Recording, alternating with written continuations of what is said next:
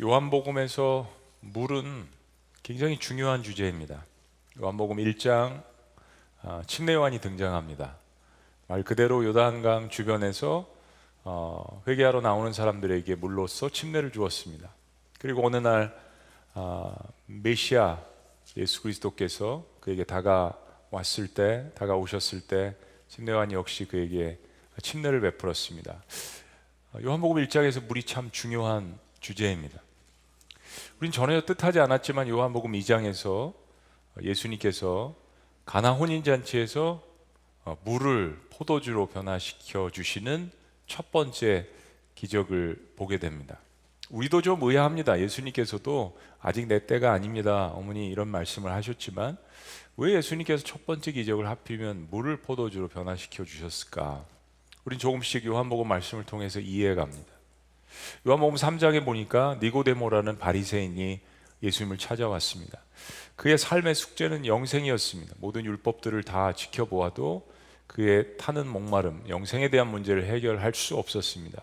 그때 예수님께서 주셨던 단어, 내가 물과 성령으로 거듭나지 아니하면 하나님 나라를 볼 수 없느니라. 물이 계속 등장합니다. 우리가 지난주부터 보는 사마리아 수가성 여인의 이 이야기 아, 요한복음 4장 역시 야곱의 예, 우물이 등장을 하게 됩니다. 지난주 여러분이 보셨던 요한복음 3, 4장 어, 3절부터 15절까지 사이에는 물과 관련된 단어가 18번 이상이나 등장을 합니다. 우물도 그렇고 생수도 그렇고 목마르다 마시다. 오늘 본문 말씀에 등장하는 아, 장소 역시 물입니다. 야곱의 우물. 어, 야곱이 에서 화해를 한 뒤에 세금에 머물렀을 때 그가 판 것으로 알려진 전설적인 우물이에요. 오늘 사마리아 수가성 지역의 한 여인이 이 수가성 동네에 있는 이 야곱의 우물을 찾아왔습니다. 이 여인에게 있어서는 일상의 루틴의 일이었습니다. 이 여인의 삶은 너무나도 처절하고 외롭고 고독하고 버림받은 삶이었습니다. 아무도 물 기르러 오지 않는 그 정오의 뜨거운 팔레스타인 그 시간에 12시에 수가성 여인은 홀로 야곱의 우물을 찾았습니다. 어, 야곱의 우물은 어찌 보면 여인에게 유일한 안식처였는지도 모르겠습니다. 우리 지난주에 보았지만 예수님과 대화 가운데 가고 싶지 않다고 했는데 그러나 많은 사람들의 그런 그 왕따시키고 여인을 괴롭게 하고 그런 사람들과 환경으로부터 여인이 피하고 그리고 가고 싶지 않은 장소였지만 사람들이 찾지 않는 그 시간에 찾아갔던 그 야곱의 우물은 어찌 보면 여인에게 있어서 유일한 안식처였던 것입니다. 야곱의 우물은 그런 장소였습니다. 저와 여러분들에게도 그런 장소가 있을 것입니다. 기억하고 싶지 않은 장소, 기억하고 싶지 않은 그 시간, 다시 가고 싶지 않은 장소. 그런데 하나님의 아들은 정확히 그 장소를 찾아가셨습니다. 그리고 예수님은 그 여인에게 물을 달라고 하십니다. 근데 사마리아 여인은 예수님의 청을 거절하죠. 말이 안 되는 겁니다. 낯선 유대인 남자가 역사적으로 볼 때도 유대인과 사마리아인들이 상종하지 않는데 더군다나 이 12시에 아무도 없는 이 시간에 유대인 남자가 연약한 여인이 사마리아 여인을 찾아와서 물을 달라고 하는 것 당시로서 받아들일 수 없는 이상한 일이었습니다. 그런데 그때 물 좀 달라고 하셨던 예수님께서 반대로 대화 가운데 이 여인에게 생수를 줄 수 있다라고 이야기하십니다. 여인이 이성적으로 아무리 생각을 해봐도 이 지역에서 그런 생수를 어, 얻을 수 있는 곳은 이 야곱의 우물 밖에는 없다라는 경험과 판단이죠. 어, 선생님, 당신이 이 우물을 더 깊이 판단 이야기입니까? 근데 행색을 보니까 무슨 그런 기구를 가져온 것도 아니고 기계를 가져온 것도 아니고 정말 이 우물은 2000년 가까이 내려오는 2000년 전에 존재했던 야곱이 팠던 우물로 전해져 내려오는데 당신이 그런 생수를 줄 수 있다면 이 야곱보다 더 큰 인물입니까? 어디서 그런 생수를 얻을 수 있다는 이야기입니까? 사마리아 여인이 정말 사력을 다해서 항변하는 모습입니다. 야곱의 우물 곁에서 물로 시작한 이 대화가 영원히 목마르지 않는 생수로 그렇게 이어집니다. 예수님은 정말 타는 목마름으로 항변하고 있는 여인에게 이렇게 답변하십니다. 13절 예수께서 대답하여 이르시되 이 물을 마시는 자마다 다시 목마르냐니와 자, 14절 다 같이 시작. 내가 주는 마시, 물을 마시는 자는 영원히 목마르지 아니하리니 내가 주는 물은 그 속에서 영생하도록 솟아나는 샘물이 되리라. 예수님의 이 한마디의 진단은 참으로 명언이었습니다. 여인이 어디서도 들어보지 못한 이야기죠. 세상의 물, 마치 소금물처럼 계속 벌컥벌컥 들이마셔도 갈증이 해소되지 않고 계속해서 더욱더 목마름만 타는 그 세상에 타는 갈증을 갖고 있었던 이 여인에게 영원히 목마르지 않는 물이라는 이 소식은 그야말로 복음이었죠. 퉁명스럽게 항변하고 따지듯이 질문했던 이 여인에게 신기한 일이 일어났습니다. 15절 말씀입니다. 우리가 지난주에 여기까지 봤는데 15절 말씀 다 같이 시작. 여자가 이르되 주여 그런 물을 내게 주사 목마르지도 않고 또 여기 물 기르러 오지도 않게 하옵소서. 그렇게 따지던 여인이 가시도 치듯이 이야기를 했던 여인이 이제는 정말 이판사판입니다. 여인이 정말 솔직하게 자신의 인생을 고백합니다. 전 정말 목이 마릅니다. 선생님이 이야기하시는 정말 그런 생수, 다시는 목마르게 하지 않는 그런 생수가 있다면 저 솔직히 여기 오는 거 원하지 않습니다. 그런 물이 있다면 저에게 주십시오. 아, 자, 사랑하는 여러분. 이제 여인이 좀 마음문을 연 겁니다. 대화가 진행되기 시작해요. 우리가 이렇게 하나님께 마음문을 열고 다가갈 때, 그런데 때로 하나님께서 우리에게 이렇게 말씀하실 때가 있습니다. 물 좀 달라고 하는 여인에게 이르시되 가서 내 남편을 데려와라. 데려와라. 진짜 이건 out of context. 여러분 성경 66권 가운데서 이렇게 앞뒤가 안 맞는 것 같은 대화가 그렇게 많지는 않은 것 같아요. 물 좀 달라고 하는데 가서 남편을 데려와라. 이게 도대체 뭐죠? 마음문을 좀 열고 지금 사실은 다가가고 대화가 진행되는 그런 생수가 있으면 나에게 달라 굉장히 대화의 큰 진보입니다. 그런데 갑자기 지금 남편을 불러오라니요. 이게 또 뭐지? 왜 아유, 괜히 다가갔다. 여러분 우리 마음 가운데 상처가 있으면 두려움이 있어서 사람들에게 다가가는데 힘듭니다. 그리고 다가가더라도 이미 한 자락 깔죠. 옷을 더 끼어 입습니다. 이 여인 마음 가운데 지금 후회가 될 정도예요. 왜 내가 괜히 대화를 시작했지? 가서 내 남편을 불러오라니. 이게 웬 말인가? 사랑하는 여러분, 다시 한번 여러분들에게 강조하면서 말씀드리고 싶은 것은요. 우리가 하나님을 만날 때, 그리고 지금 이 시간 하나님을 예배하고 있는데, 하나님을 예배할 때 우리가 가져야 되는 믿음은 우리가 예배하는 대상인 그 하나님의 존재라는 분은 나의 삶의 문제와 나의 삶의 고통과 나의 삶의 아픔과 나의 깊숙한 모든 생각들까지 그리고 무엇보다도 나의 가장 절실한 필요 때로는 나도 그게 뭔지를 모를 때가 있지만 그 필요를 무엇인지 정확하게 아신다라는 확신입니다. 내가 예배를 하고 있는데 그 예배 대상에 대한 그러한 확신이 없이 예배를 한다라는 것은 이건 완전히 다른 결과가 나타나게 되는 것이죠. 나의 모든 것을 아신다라는 거. 세상에서 제일 바보 같은 환자는 내가 질병 때문에 고통 가운데 있는데 의사를 찾아갔어요. 근데 그 의사 앞에서 나의 질병을 숨기는 것입니다. 거짓말 하는 거예요. 다른 이야기 하는 것입니다. 예수님은 지금 이 여인을 치료하셔, 치료하러 오신 이 세상에서 가장 뛰어난 치료자이십니다. 자, 그런데 정말 상상치 못하는 놀라운 일이 벌어졌습니다. 여인은 정말 무례한 이 요구에 정직하게 신합니다. 17절 말씀에 나는 남편이 없습니다. 정말 저는 이 여인의 사마리아 여인의 이 고백이 용기 있는 고백이라고 생각을 합니다. 예수님께서 전곡을 찌르는 이 질문을 하셨을 때 여인이 이 예수님의 말씀에 순간은 당황했겠죠. 그러나 인정하면서 이야기합니다. 나는 남편이 없습니다. 그리고 또 이어지는 예수님의 답변도 또 우리를 놀라게 합니다. 내 말이 옳도다. 참되도다. 내가 남편이 없다 하는 그 말이 참되도다 옳도다 마치 예수님께서 내가 너의 아픔을 안다 그 상황을 인정해 주시는 그 말씀 같습니다. 늘 도망쳐 나와서 홀로 그 떼약볕에 12시에 아무도 없는 야곱의 우물가였는데 여인은 그곳에서 자신을 처음으로 그냥 있는 그대로 인정해 주는 사람을 만난 것입니다. 있는 그대로.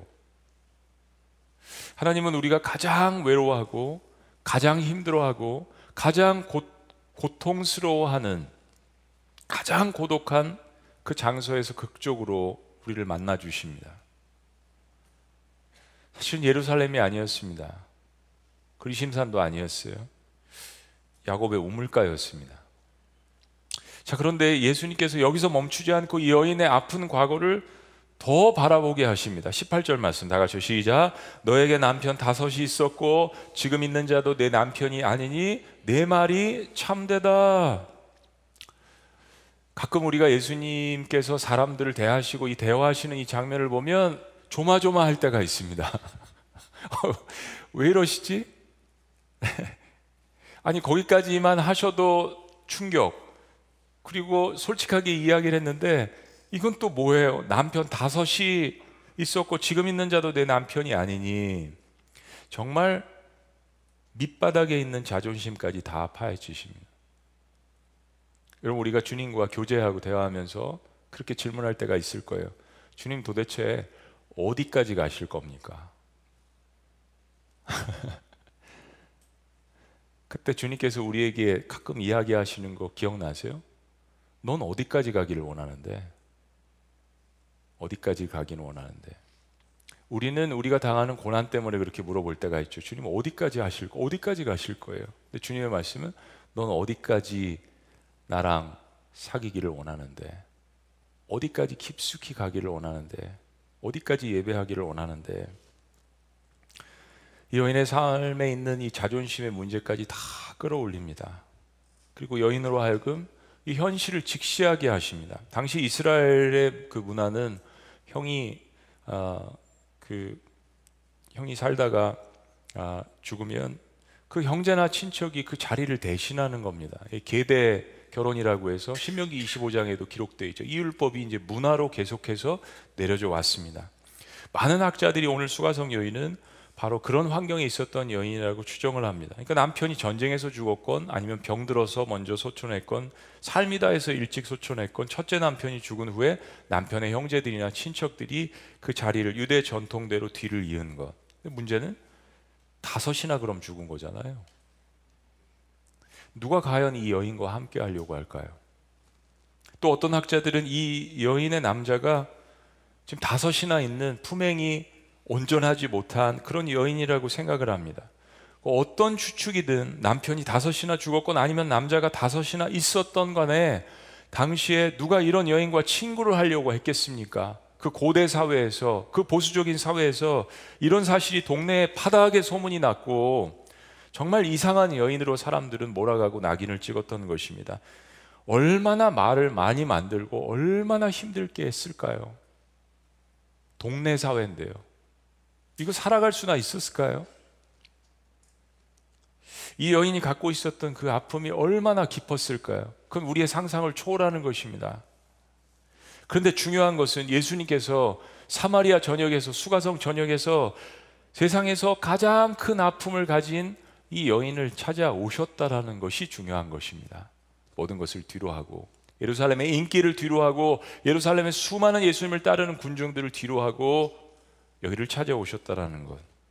그리고 예수님은 이 수가성 여인에게 여인이 갖고 있는 삶의 현실을 똑바로 직시하게 하십니다. 도망가지 말라는 말씀이죠. 내 남편을 데려오라. 남편을 데려오는 말씀에 여인은 남편이 없다고 했습니다. 그리고 예수님은 내 말이 옳도다. 지금 있는 남편도 내 남편이 아니고 다섯 있었던 남편도 아니고 근데 예수님의 마지막 말씀 참되도다. 내 말이 옳도다. 사랑하는 여러분, 기독교에 입문한 저희는 이거 사실은 다 경험했던 거고 경험하고 있는 거예요. 뭐냐면 하나님 저는 하나님께 예배할 수 없는 존재입니다. 제가 지금 이렇게 앉아 있지만 저는 정말 허물이 많고 실수가 많고 죄가 많은 이거 다 드러나면 정말 사람들이 저 싫어할 건데 하나님 저는 죄인입니다 라고 고백하는데 하나님은 늘 꾸지람 대신에 내 말이 참되고 옳도다 라고 죄를 고백하는 죄인을 인정하십니다. 이게 거룩하신 하나님이 죄인을 대하시는 방식입니다. 저는 이런 종교는 세상에 없다라고 생각해요. 예수님께서 여자를 인정하시니까 여인도 예수님을 인정합니다. 19절 말씀. 여자가 이르되 주여 내가 보니 선지자로소이다. 아무 이야기도 안 했는데 이 선지자는 자신의 삶을 꿰뚫어 보고 있습니다. 선지자라는 것은 prophesize 미래 일을 이야기하는 건데 미래 일을 이야기하진 않았지만 미래 일을 이야기하기 위해서 자신의 과거와 자신의 현재를 다 알고 있습니다. 설명하지 않아도 돼요. 우리가 하나님 앞에 나올 때 우리의 삶을 다 설명하지 않아도 되는 것처럼 다 알고 있습니다. 예수님을 만나고자 하는 사람이 많은데요. 한 가지 문제는 예수님께서 내 남편을 불러오라 라고 말씀하실 때 도망가는 사람 또한 얼마나 많은지 모르겠습니다. 인정을 안 하는 겁니다. 사실 인정을 하지 않으면 치료가 될 수 없는 거죠. 과거를 청산하지 않은 채 새로운 삶을, 거룩한 삶을, 변화된 삶을, 능력 있는 삶을, 확신 있는 삶을, 축복 있는 삶을 살기는 어렵죠. 늘 실패를 반복할 수밖에 없습니다. 근 과거의 묵은 상처를 인정하면, 내보이면 치유가 일어나고 성령의 역사는 불일 듯 일어납니다. 때문에 하나님께서 우리의 죄와 아픔과 상처를 바라보게 하실 때 그것을 인정하는 것이 참 중요합니다. 예레미야서 29장 11절은 이렇게 이야기합니다. 여호와의 말씀이니라. 하나님 말씀이니까 우리 다 같이 여호와의 시작. 여호와의 말씀이니라 너희를 향한 나의 생각을 내가 하나니 평안이요 재앙이 아니니라 너에게 미래와 희망을 주는 것이니라. 하나님께 나아가는 자들이 하나님 그 예배 대상에 대한 확신이 필요한 것이죠. 이분이 나를 죽이려고 하시는 건가? 나를 망하게 하시는 건가? 아니면 나를 살리시는 분인가? 예수님께서 수가성 여인을 찾아오신 이유는 재앙을 주시기 위함이 아니라고 했습니다. 평생에 한 번도 맛보지 못한 영원히 목마르지 않는 생수를 통해서 치료하자 하시는 그 하나님의 사랑이 그의 아들 예수 그리스도를 통해서 찾아오게 된 거죠. 이건 복음입니다. 수가성 여인이 놀라운 고백을 하는 겁니다. 여자가 이르되 주여 내가 보니 당신 선지자입니다. 보통 사람은 아닙니다. 선지자입니다. 내가 이제 당신을 좀 믿을 수 있겠습니다라는 고백이죠. 그러면서 이 여인이 또 대화를 한번 시프트하면서 난데없이 놀라운 이야기를 합니다. 자, 20절 말씀 다 같이 시작. 우리 조상들은 이 산에서 예배했는데 당신들의 말은 예배할 곳이 예루살렘에 있다 하더이다. 이상해요, 정말. 여러분 이거 성경을 제대로 읽으셨어요? 이 대화가 이상합니다. 그런 생수 있어요? 생수 좀 주세요. 가서 내 남편을 데려와라. 예수님도 이상하시고 또 대화를 이어 당신 내가 보니까 선지자입니다. 가서 남편을 데려와야죠. 근데 여인이 이야기하는 것은 갑자기 난데없이 예배에 대한 주제를 꺼냅니다.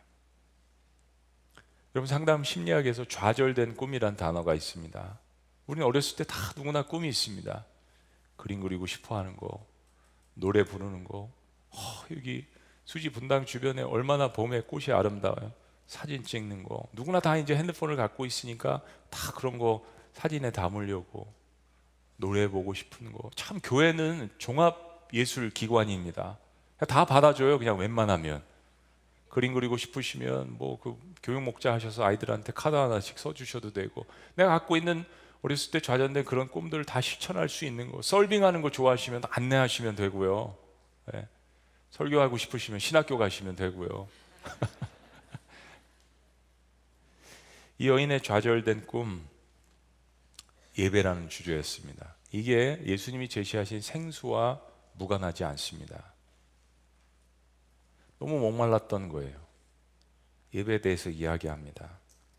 밑바닥과 같이 어두운 자신의 삶이었지만 수가성 여인은 그동안 인생에 있어서 가장 관심이 있었던 좌절된 꿈이었던 주제 예배를 이야기합니다. 근데 이거는 열등감 있는 자신의 정체성과도 관련이 있는 것입니다. 나는 여호와 하나님이라는 분을 만나고 싶어요. 나는 비록 피가 섞인 사마리아인이지만 우리 이스라엘 조상 대대로 내려오는 여호와 하나님 이집트에서 꺼내 주시고 홍해를 갈라 주시고 광야에서 먹이시고 입히시고 이 가나안 땅까지 입성하게 하신 그 여호와 하나님에 대한 이야기를 듣고 자랐습니다. 나도 그분을 만나고 싶습니다. 나도 예배하고 싶어요. 근데 내가 예루살렘에 갈 수 있는 존재가 아닙니다. 난 사마리아인입니다. 이 사마리아 지역조차 이 지역에서조차 초대받지 못하는 그런 삶을 살아가고 있는 나, 나는 비천한 사마리아 여자 남편을 다섯씩, 다섯씩이나 둔 나 같은 사람은 하나님을 만날 수 없나요? 이 질문입니다. 우리 조상들은 이 산에서 예배했는데 당신들의 많은 예배할 곳이 예루살렘에 있다 하더이다. 자, 여러분 좀 더 깊이 생각해 보세요. 남편이 없다라고 말한 이 여인이 난데없이 예배에 관한 주제를 꺼냅니다. 남편 이야기는 아주 자기가 정말 사람들은 알고 있지만 자기는 꺼내고 싶지 않은 주제입니다. 아픔이고 상처고 죄일 수 있습니다. 그런데 예배는 가장 거룩한 주제예요. 완전히 상반되는 것처럼 보이는 이두두 주제가 나의 삶의 아픔과 상처와 허물과 죄와 그리고 가장 거룩하게 나가는 거룩한 그분에게 나가는 이 예배라는 두 주제가 어떻게 만날 수 있습니까? 근데 이 두 주제가 만나는 곳이 기독교 공동체입니다.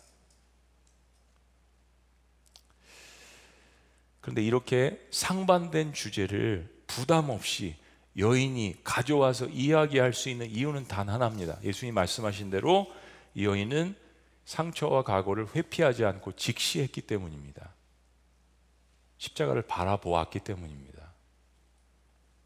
예수를 믿는다는 것은 과거를 청산한다는 이야기죠. 예수를 믿어도 삶의 현실은 바뀌지 않을 수 있습니다.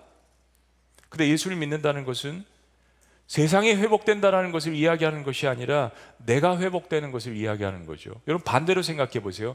세상이 다 회복된다고 해도 내가 회복되지 않으면 그게 무슨 의미가 있습니까?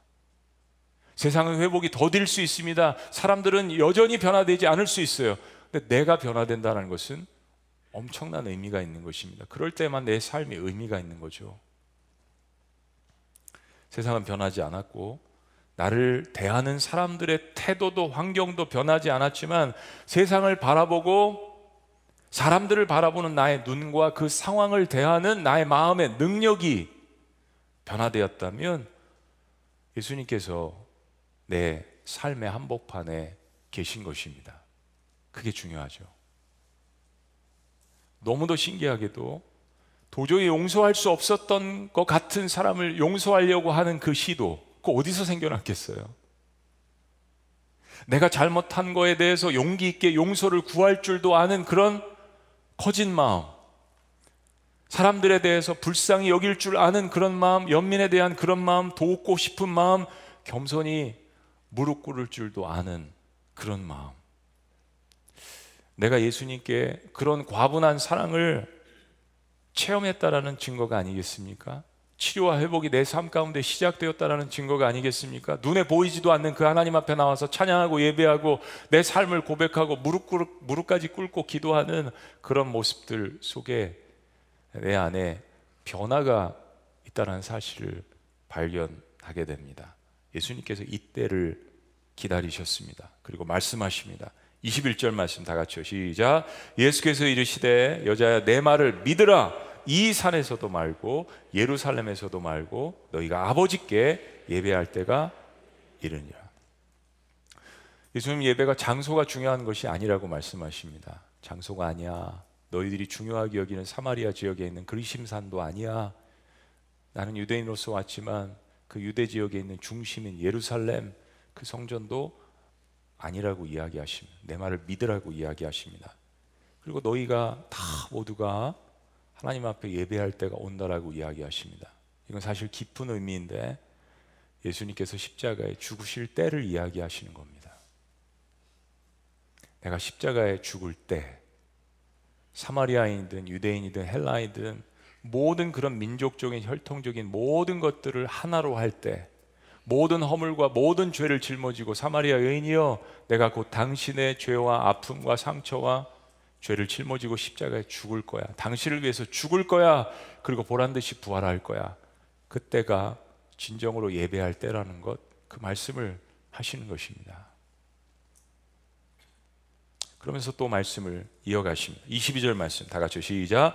너희는 알지 못하는 것을 예배하고 우리는 아는 것을 예배하노니 이는 구원이 유대인에게서 남이라. 왜 또 그러세요, 예수님? 잘 나가시다가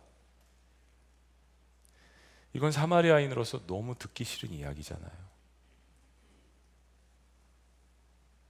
여러분 우리가 다른 민족들 대하면서 우리만 하나님 안다고 하고 당신들은 하나님을 예배할 수 있는 존재가 아니라고 이야기하면 얼마나 기분 나쁘겠어요.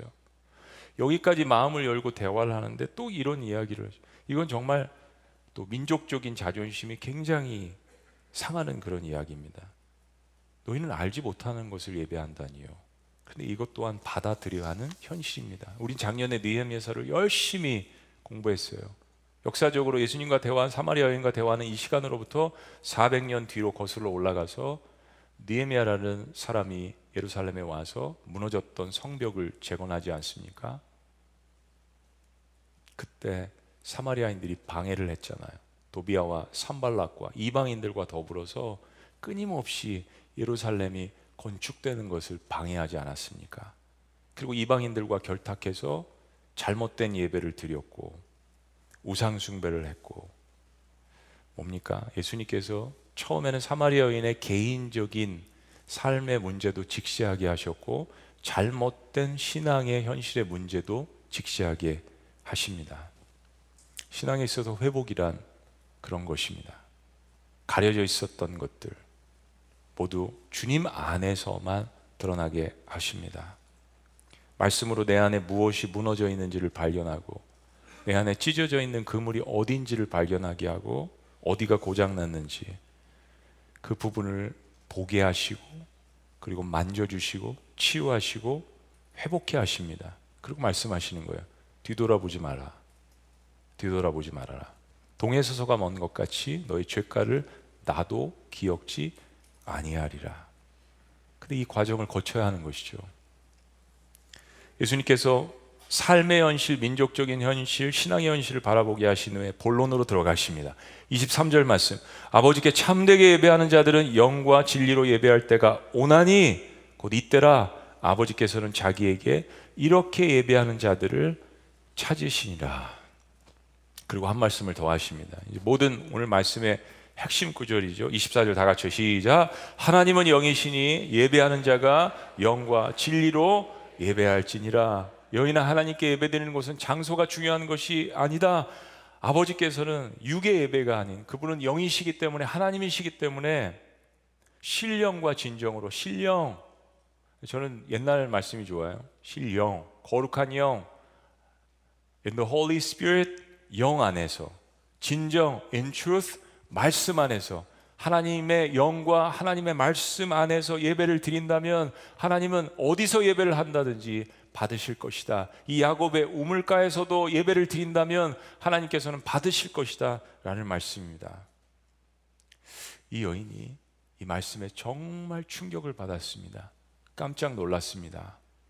그리고 이 여인 역시 또다시 충격적인 고백을 우리 앞에 펼칩니다. 마지막 25절 말씀. 다 같이 시작. 여자가 이르되 메시아 곧 그리스도라 하는 이가 오실 줄을 내가 아노니 그가 오시면 모든 것을 우리에게 알려 주시이다. 사실 이건 정말 대단한 믿음의 고백입니다. 거룩한 이방인의 고백이죠. 이건 앞뒤가 안 맞는 거죠, 역시. 거룩한 이방인. 이방인인데 무엇인가 신의 존재에 대한 갈망을 하고 있고 들은 이야기도 하고 있고 지금 그런 상황입니다. 그런 하나님을 만난다면 그런 신적인 존재를 만난다면 세상에서 채워줄 수 없는 나의 이 타는 목마름을 해결해 주실 수 있을 텐데 나는 메시아란 이야기를 들었습니다. 그리스도란 이야기를 들었거든요. 그가 반드시 오실 줄을 내가 압니다. 확신합니다. 근데 그분이 오시면 당신이 이야기한 모든 것들을 다 설명하시고 해결해 주실 것을 내가 압니다. 이건 예수님이 방금 전에 사역하셨던 예루살렘에서도 들어보지 못했던 고백입니다. 그런데 사마리아 성 우물가에서 이 고백을 주님이 들으셨습니다. 사실 여인의 고백은 이런 겁니다. 꿈인 동시에 상처였고 상처인 동시에 그게 정체성이 됐습니다. 우린 삶에서 이런 걸 참 많이 경험합니다.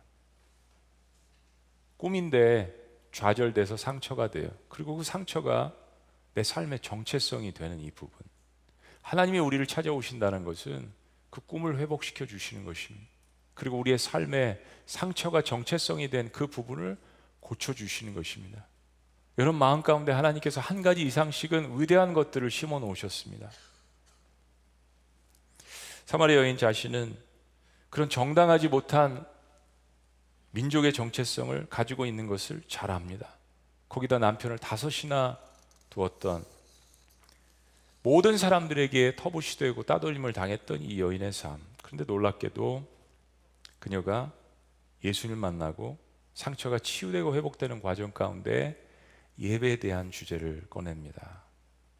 나 같은 사람은 예배조차 할 수 없는 사람인가요? 나 같은 사마리아 여자는 이런 상황에 있는 여자는 예루살렘 성전에 들어갈 수 없는 건가요? 라는 이야기입니다. 그런데 이 여인의 마지막 고백은 참 우리의 심령을 울립니다. 이 영문 밖에 있는 예루살렘 성 밖에 있는 사람의 고백이잖아요. 예루살렘 성 안에서조차 예수님이 들어보시지 못했던 이 고백. 메시아고 그리스도라는 이가 오실 줄을 내가 아노니. 그가 오시면 모든 것을 우리에게 알려주시리다. 어떻게 이런 위대한 믿음이 있을 수 있겠습니까? 저는 목회를 하다 보면 이런 분들을 가끔 만납니다. 지금 교회는 안 다니지만 어렵고 힘들고 여러 삶의 모진 풍파를 거치는 가운데 이런 생수에 관한 이야기를 했을 때 맞아요. 저 옛날에 1년은 초등학교 때 교회 나간 적이 있어요. 그래도 초등학교 시절에 빠지지 않고 성탄절과 부활절은 나간 적이 있어요. 그때 하나님에 대한 이야기를 들어보았습니다. 예수님에 관한 이야기를 들어보았습니다. 그런 생수가 있다면 저에게 주세요. 목마르지 않게 해주세요. 여러분 인생 가운데 내 삶의 어, 경배의 대상, 예배의 대상이 바뀌는 것, 그것이 곧 신앙생활 아니겠습니까? 진짜 목이 마르다면 나에게 생수를 주시는 그 주님을 만나는 것이 너무 중요합니다. 우리 인생의 회복은 결국 예배의 회복입니다. 그리고 예배의 회복은 결국 내 인생의 삶의 회복이 되는 거죠. 이 두 가지는 따로 가는 것이 아닙니다. 오늘 말씀을 마무리하면서 어버이날을 맞이해서 우리 야곱의 우물을 다시 한번 생각해 본다면 우리에게 굉장히 중요한 의미가 있는 것 같습니다. 만약 정말 야곱이 이 우물을 팠다면 2000년 동안 내려오죠 오는데 야곱이 이 우물을 파면서 그의 후손들에게 바라는 것은 무엇이었을까요? 우물 물만 먹기를 원했을까요? 사마리아 여인의 말대로 사마리아 살고 있는 사람들은 위대한 신앙의 조상 야곱이 판 이 우물을 대대로 찾아서 신선한 물을 길어서 생활을 영위하고 있었습니다. 시간적으로 거의 2000년의 시간이 흘렀습니다. 그런데 사마리아 사람들은 야곱이 판 이 우물에서 물을 길어다 마시면서 그 우물을 판 야곱이 경배하는 하나님을 알고 있었을까요? 야곱보다 더 크신 분, 야곱을 야곱 되게 하신 분, 야곱을 이스라엘 되게 하신 분, 그 분을 알고 그 물을 마셨을까요? 사마리아 사람들은 야곱의 우물의 물을 마시면서 아브라함과 이삭과 야곱의 하나님이다 라고 말씀하시는 것을 부끄러워하지 아니하시는 그 하나님을 만나고 있었을까요?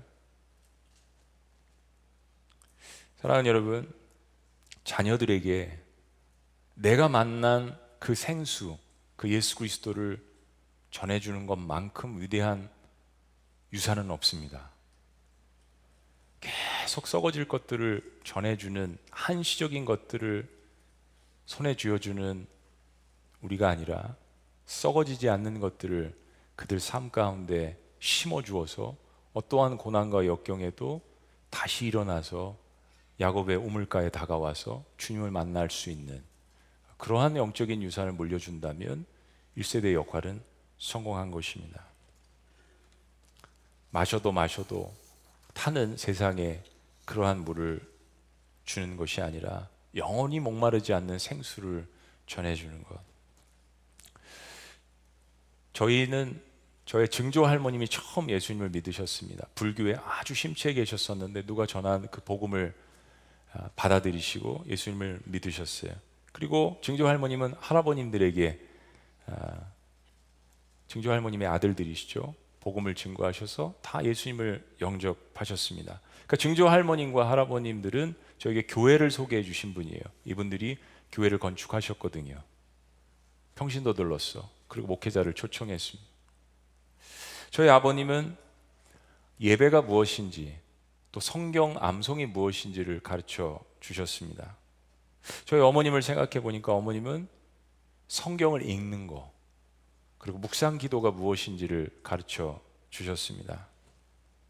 저희 장모님은 자녀들에 대한 헌신을 가르쳐 주신 것 같아요.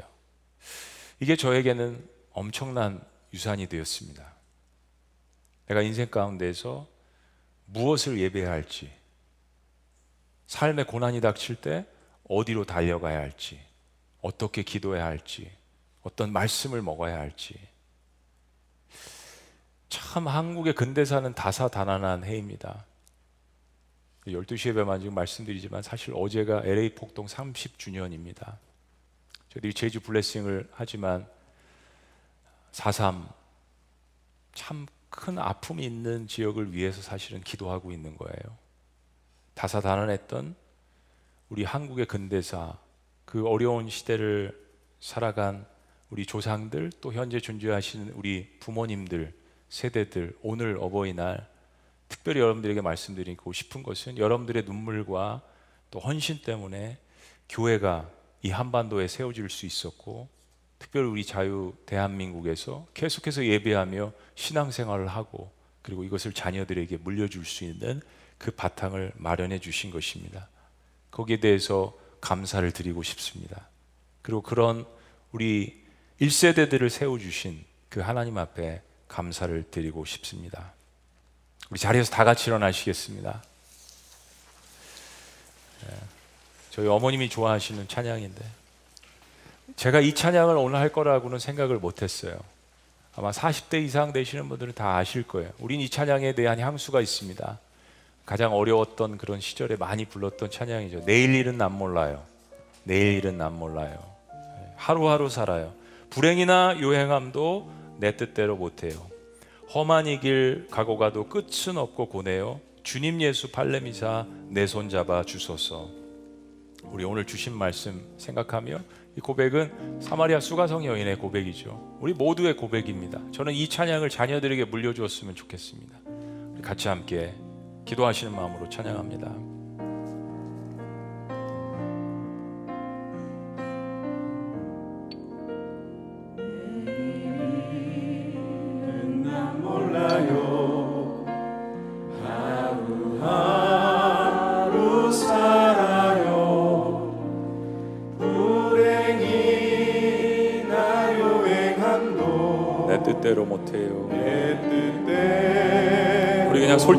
고백하는 겁니다. 인생을 고백합니다.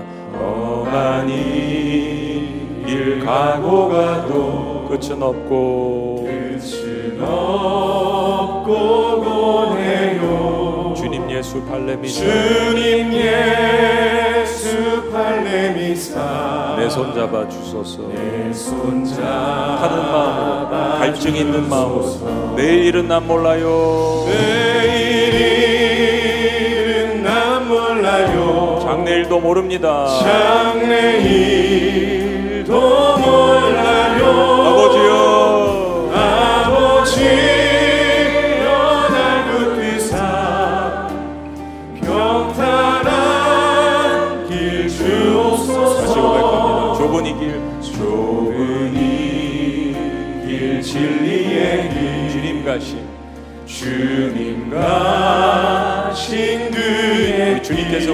인생을 다 사셨습니다. 힘이 들고 어려워도 찬송하며 갑니다. 찬송하며 갑니다 성령이여 성령이여 그 성을 항상 들려주소서 내 마음은 정했어요. 내 마음은 정했어요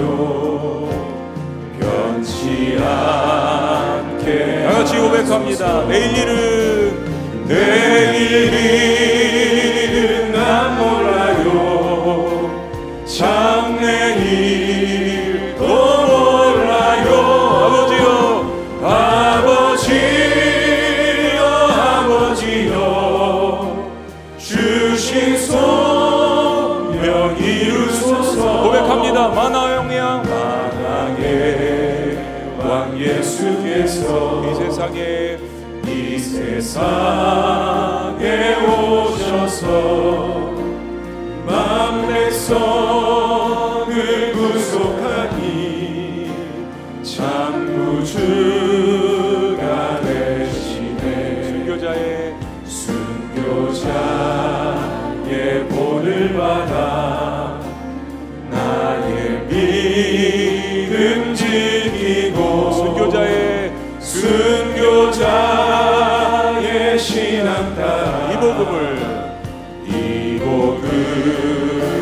다 같이 믿음으로 고백합니다. 불과 같은 불과 같은 성령이여. 내 맘에 항상 계셔. 천국 가는 그날까지 주여 주여 지켜 천국 가는 그날까지. 천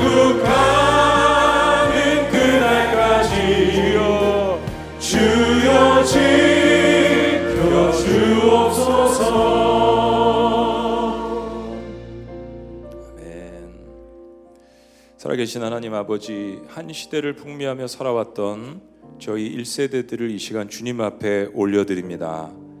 야곱의 우물가에 찾아온 수많은 사람들을 만나 주신 주님, 우리의 조상들, 우리의 부모님들, 그리고 그들의 신앙을 통하여서 오늘 우리가 다시 한번 야곱의 우물가에서 주님을 만날 수 있는 특권과 축복을 주신 것 너무나도 감사합니다.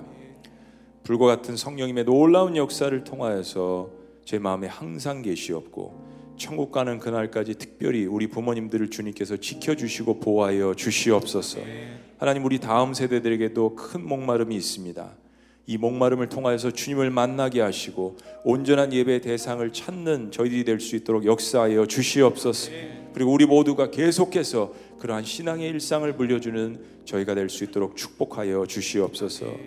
이제는 우리 주 예수 그리스도의 은혜와 하나님 아버지의 극진하신 사랑과 성령님의 감화교통 함께 하시는 역사가 삶의 주인이 하나님 아버지신 것을 깨닫고 그 예배의 대상을 온전히 만남으로 인하여 나의 삶의 회복을 경험하는 1세대들과 모든 2세들이 될 수 있도록 간절히 소원하는 마음 가운데 주께서 영원토록 함께 하실 것을 간절히 축원합나이다. 아멘.